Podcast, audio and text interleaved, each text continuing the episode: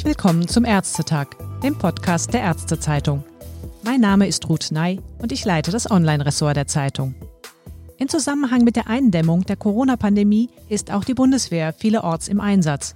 Dabei taucht sie mitunter auch an Stellen auf, an denen man eigentlich nicht direkt an sie denken würde. Also nicht nur in den Krisenregionen mit Covid-19-Ausbrüchen, sondern auch zum Beispiel zur Unterstützung in Gesundheitsämtern. So etwa in der Hauptstadt Berlin. Im Gespräch mit Generalstabsarzt Dr. Stefan Schöps, dem stellvertretenden Inspekteur des Sanitätsdienstes der Bundeswehr, möchte ich heute mehr erfahren, wie die Bundeswehr ihre Aufgaben in der Corona-Krise konkret sieht und wo sie bislang bereits aktiv geworden ist. Hallo, Herr Dr. Schöps, ich begrüße Sie am Telefon. Ja, hallo zurück. Danke für die nette Einleitung. Gern geschehen. Herr Schöps, Neuerdings sieht man zum Beispiel bei Pressekonferenzen zu aktuellen SARS-CoV-2-Hotspots immer mal wieder auch einen Bundeswehrangehörigen mit auf dem Podium. Zuletzt ist das zum Beispiel in Gütersloh aufgefallen, aber auch vorher schon konnte man von Bundeswehreinsätzen hören, etwa in Greiz, Thüringen oder auch in Göttingen und vielen anderen Orten. Inwiefern ist die Bundeswehr bei Covid-19-Ausbrüchen denn involviert? Wenn man so sagen würde, die Luftwaffe gegen Viren, das dürfte eher doch wenig helfen. Ja, aber die hat auch ihre Rolle gespielt bei dem Ganzen. Also die Bundeswehr selber, die hilft dann ja in vielerlei Hinsicht. Wir haben helfende Hände, die Unterstützungsleistungen machen in Altersheimen zum Beispiel, die auch die ein bisschen an bei der Altenpflege unterstützen. Wir haben diese Epidemic Scouts, die diese Nachforschungen machen. Wir haben auch ein Altersheim in äh, Schliersee vollständig den Betrieb übernommen, als Not am Mann war. Also wir helfen sehr viel und natürlich im Gesundheitswesen, weil wir sind mit unseren Krankenhäusern voll integriert in die Zivilpatientenversorgung und wir haben uns natürlich da auch entsprechend vorbereitet auf die Covid-Patienten und äh, waren da mittendrin und keine Zuschauer. War denn die Bundeswehr direkt von Anfang an mit involviert mit ihren Einsätzen in die Corona-Krise oder hat sich das im Laufe der Zeit dann gesteigert, wo dann klar wurde, hier sind Hotspots, hier wird besonders nochmal ein Bedarf nötig? Ja, wir waren von Anfang an schon dabei, wenn Sie sich mal erinnern, die ersten Repatriierungen von deutschen Bürgern aus China zum Beispiel. Da waren wir schon beteiligt und wir waren mit unserem Institut für Mikrobiologie in München auch an der Entdeckung und Validierung des ersten Testes beteiligt, mit der Charité gemeinsam. Mit dem Herrn Professor haben wir gemeinsam diesen Nachweis entwickelt. Das ist nicht jedem bekannt, aber die haben das gemeinsam gemacht. Also wir waren von Anfang an dabei.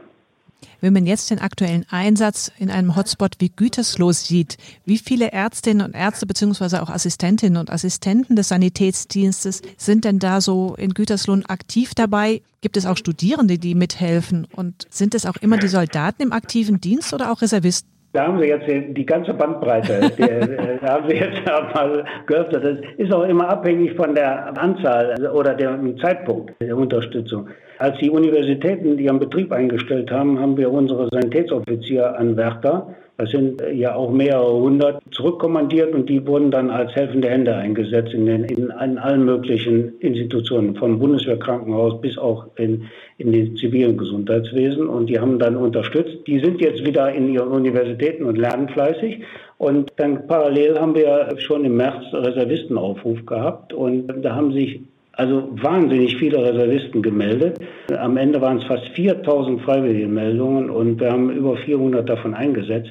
Wobei wir geachtet haben, dass sie nicht aus dem Gesundheitswesen kommen, also aktiv im zivilen Gesundheitswesen sind. Denn da waren wir der Auffassung, da werden sie dort gebraucht. Und wir haben aber viele, die früher bei uns waren, eine Ausbildung gemacht haben und die dann sich jetzt wieder bereit erklärt haben zu helfen. Also auch überwältigend wie man auf Freiwilligkeit setzen kann in diesem Bereich, hat uns sehr überrascht und sehr positiv überrascht. Mhm. Und sonst sind natürlich unser, der gesamte Sanitätsdienst, wir haben immer so ein Schaubild, wir sagen also, wir sind fast 19.000 Mann, die stehen im Prinzip bereit zu unterstützen. Und aus diesem werden dann einzelne Ärzte dann nach Gütersloh geholt und dann 20, 30 Sanitätssoldaten plus andere, die nicht der Sanität angehören, die da unterstützen. Und wir sind da sehr flexibel in der Unterstützung. Ja. Sie waren also personell dann doch sehr gut auch aufgestellt. Ja, ja, also wir sind ein leistungsstarker Sanitätsdienst und wir haben halt Personal, wir haben auch eben die Reservekräfte Was dann am Anfang ganz wichtig war, wir sind strukturiert. Also wenn wir Unterstützungsanfragen bekommen, also die heißen ja Amtshilfe ersuchen, ganz offiziell, die werden dann über die Kommunen und Länder an uns gestellt, dann geprüft, ob wir es können. Und wenn wir das dann machen, dann ist das schon so, dass wir dann auch mit einer leistungsstarken Elementen auch dann vor Ort sind. Diese Amtshilfe ist ja offensichtlich zum Beispiel auch in Berlin angefragt worden bei den Gesundheitsämtern. Wie konkret kann man sich das denn vorstellen, wie der Sanitätsdienst der Bundeswehr in einem Gesundheitsamt mithilft? Da muss man immer sagen, die Gesundheitsämter, die sind ja so Opfer von Sparmaßnahmen gewesen und die kamen jetzt auf einmal in eine Rolle rein, wo, wo sie also ganz zentral in der Pandemiebekämpfung eingesetzt worden sind und an sich tolle Arbeit geleistet haben. Allerdings, wenn es darum geht, Ansteckungsketten nachzuverfolgen, dann brauchen wir enorm viel Personal, die dann einfach auch wie im Callcenter Leute nachverfolgen, um dann die Infektketten zu analysieren. Und das ist das, was wir im Prinzip anbieten für die Gesundheitsämter. Da bilden wir zum Beispiel unsere Musiker aus. Ja, wir haben ja viele Musikkurs und die sind in Zweitfunktion Sanitäter. Und die kriegen eine extra Schulung, dass sie eben da eben entsprechend eingesetzt werden, sind super engagiert, weil öffentliche Konzerte sind ja, wie wir alle wissen, zurzeit nicht so angesagt. Ja. Und die setzen wir da ein und die machen das mit unwahrscheinlichem Engagement. Der Sanitätsdienst der Bundeswehr verfügt auch, Sie hatten es erwähnt, über eigene Bundeswehrkrankenhäuser, insgesamt fünf Stück an der Zahl. Mhm, ja. Und die behandeln auch zivile Patienten. Mit Masse, nicht auch, sondern mit Masse. Also 80 Prozent sind äh, Zivilpatienten. Und wie war dort der Ablauf jetzt während der Corona-Pandemie? Wurde dort ebenfalls auf die elektiven Eingriffe verzichtet? Also waren mhm. da die gleichen Maßnahmen und Beschränkungen auferlegt wie bei den normalen Krankenhäusern? Ja, wir hatten ja den Aufruf von Bundesgesundheitsminister Spahn, der hat ja ein UKAS herausgegeben für das gesamte Gesundheitswesen und hatte da auch ja, hat in Anführungsstrichen angeordnet, dass äh, die Elektiveingriffe runtergefahren werden und die Kapazitäten in Highcare, also intensiven Beatmung, hochgefahren werden. Und das haben wir natürlich auch gemacht. Also wir haben ganz konsequent nur noch Notfälle und Tumorpatienten behandelt, also jetzt im Schwerpunkt Chirurgie, und haben aber unsere Intensivkapazitäten verdoppelt. Ja, so dass wir im Prinzip dann nachher eben äh, genügend freie Kapazitäten hatten und eben entsprechende äh, Vorsorge betrieben haben. Mhm. Mussten diese Kapazitäten sehr intensiv genutzt werden, die Sie ausgeweitet haben für Intensivpatienten? Gott sei Dank nicht. Gott sei Dank nicht, ja. Und wir haben ja, oder ich würde mal so sagen, wir sind in Deutschland ja durch alle unsere Maßnahmen, darf man ja nicht vergessen. Also wir haben ja Maßnahmen getroffen, und auch unseren Lockdown gehabt und auch die Konsequenz, wie das in Deutschland durchgeführt worden ist, hat dazu geführt, dass wir eben diese Überlastung, die befürchtete Überlastung des Gesundheitswesens bei uns ja nicht erlebt haben. Und das konnten wir auch genau gegenspiegeln in den Bundeswehrkrankenhäusern. Wir waren niemals, also zu keinem Zeitpunkt waren wir in einem kritischen Zustand dort. Kommt es jetzt auch langsam wieder zu einer Normalisierung im Klinikbetrieb? Ja, ja, also wir, wir haben sogar schon vor vier Wochen versucht, den äh, oder versucht, sondern angewiesen darauf, dass wieder der Elektivbetrieb anfängt. Natürlich immer mit der Flexibilität, dass man wieder zurück in den Krisenbetrieb hineingehen kann. Aber wie auch im gesamten Gesundheitswesen, die Patienten, die müssen sich erstmal wieder daran gewöhnen, dass sie mit ihren Erkrankungen wieder in die Krankenhäuser kommen. Das merken wir auch. Also der meint, weil er entweder weil er es gut meint, sagt, ich gehe nicht ins Krankenhaus, da werden die Kapazitäten für andere gebraucht, oder auch andere, die sagen, die wollen sich nicht anstecken. Das scheint noch ein bisschen in der Bevölkerung drin zu sein. Es läuft langsam an, ja. Die Bundeswehrkasernen selbst, da sind ja auch viele Menschen beieinander, teilweise auch enger zusammen. Gab es da auch Hotspots der Pandemie? Und konnten Sie tatsächlich die Abstandsregeln im Dienst immer einhalten? Ja, bei uns, wir haben ja so besondere Lebensbedingungen in, in Kasernen. Ne? Die, die Enge ist da ja fast schon Programm.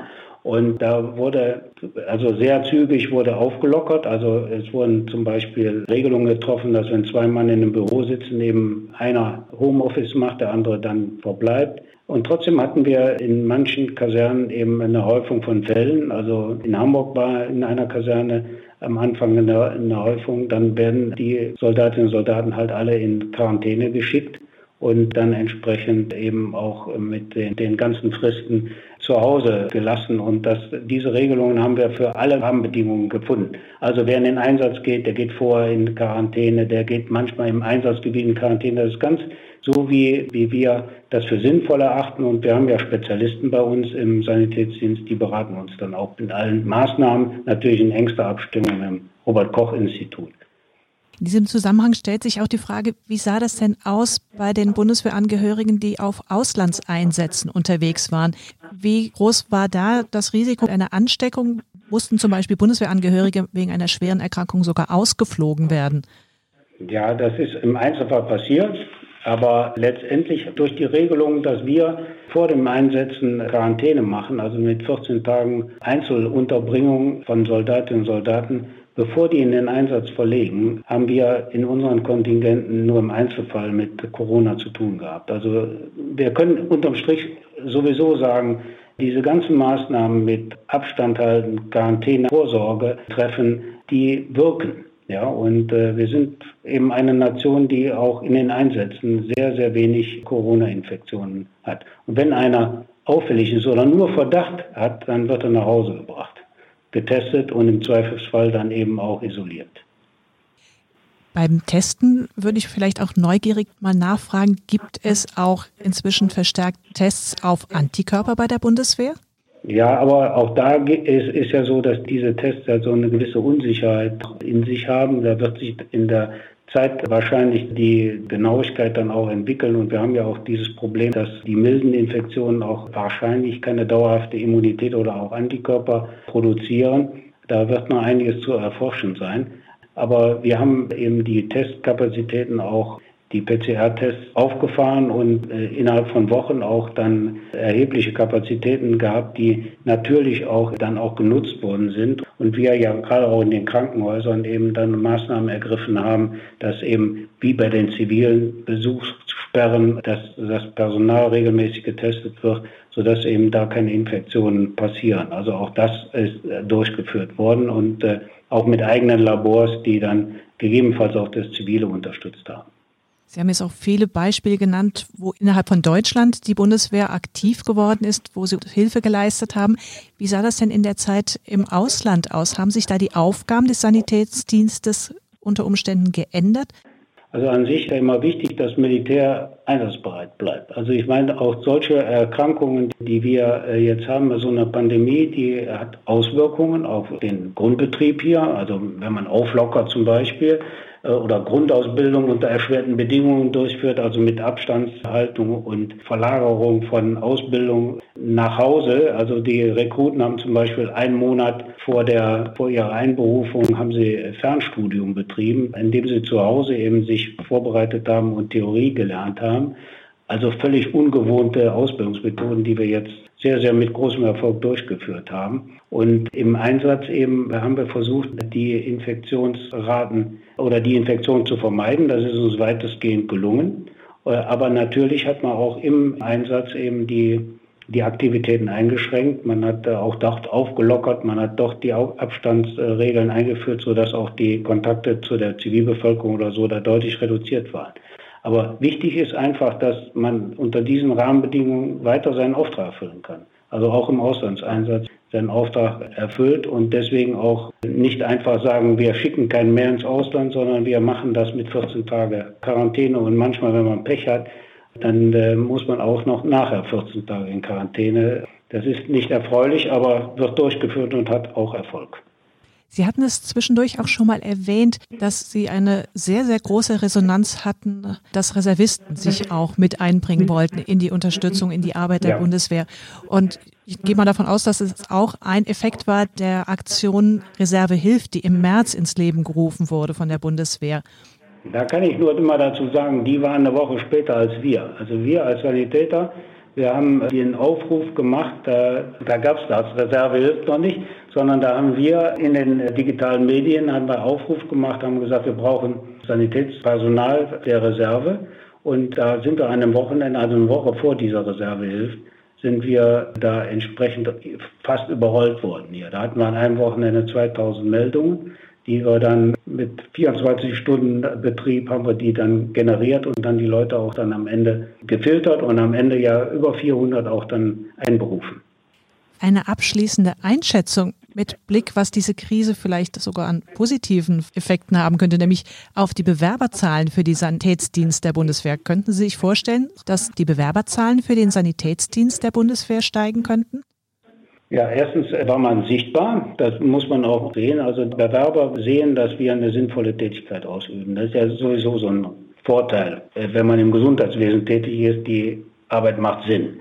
Ja, und das sieht man auch bei, beim militärischen Sanitätsdienst. Das ist Nummer eins. Also da kann man sehen, da kann man äh, hochklassig Medizin machen, das ist attraktiv. Das kann man, denke ich mal, durch die Öffentlichkeit, die wir durch diese Maßnahmen gekriegt haben, kann man das, glaube ich, erkennen. Bewerberzahlen sind für den Sanität durch alle Wellentäler rauf und runter sind, sind unverändert positiv. Wir haben immer deutlich mehr Bewerber, als wir Stellen haben. Und wir sehen auch nicht, dass es da dramatische Einbrüche gibt. Natürlich während Corona wurde wenig geprüft in den Assessment Centern und so weiter, aber ich mache mir da keine Sorgen. Wir sind attraktiv und wir haben im, im Militär auch eine besondere Rolle und in dieser Kombination Gesundheitswesen und Militär sind wir für viele attraktiv und wir haben auch sehr gute Programme, wie zum Beispiel eben auch das Sanitätsoffizieranwärterprogramm, wo das Studium vollkommen bezahlt wird, das ist natürlich auch attraktiv. Ja, ein interessanter Einblick in die Aufgaben der Bundeswehr. Wenn ich da noch eine Sache ergänzen darf, was eben auch die Krise bringt, das ist ein Zusammenrücken aller Bereiche. Also dieses auf ein Ziel ausgerichtet sein in so einem Krankenhaus, also auf die Covid-Bedrohung. Da rücken auf einmal Abteilungen zusammen, die sich sonst ein bisschen kritisch sehen. Da werden Reservisten integriert, da werden äh, Leute, die in Regimentern arbeiten, die also andere Aufgaben haben, die werden integriert in die Krankenhäuser und das Zusammengehörigkeitsgefühl, das ist gewachsen in dieser Krise. Und die Hoffnung, die ich als Kommandeur auch dieser Krankenhäuser habe, ist, dass wir ein bisschen davon behalten können.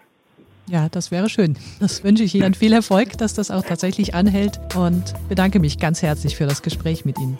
Ja, bitteschön. Tschüss.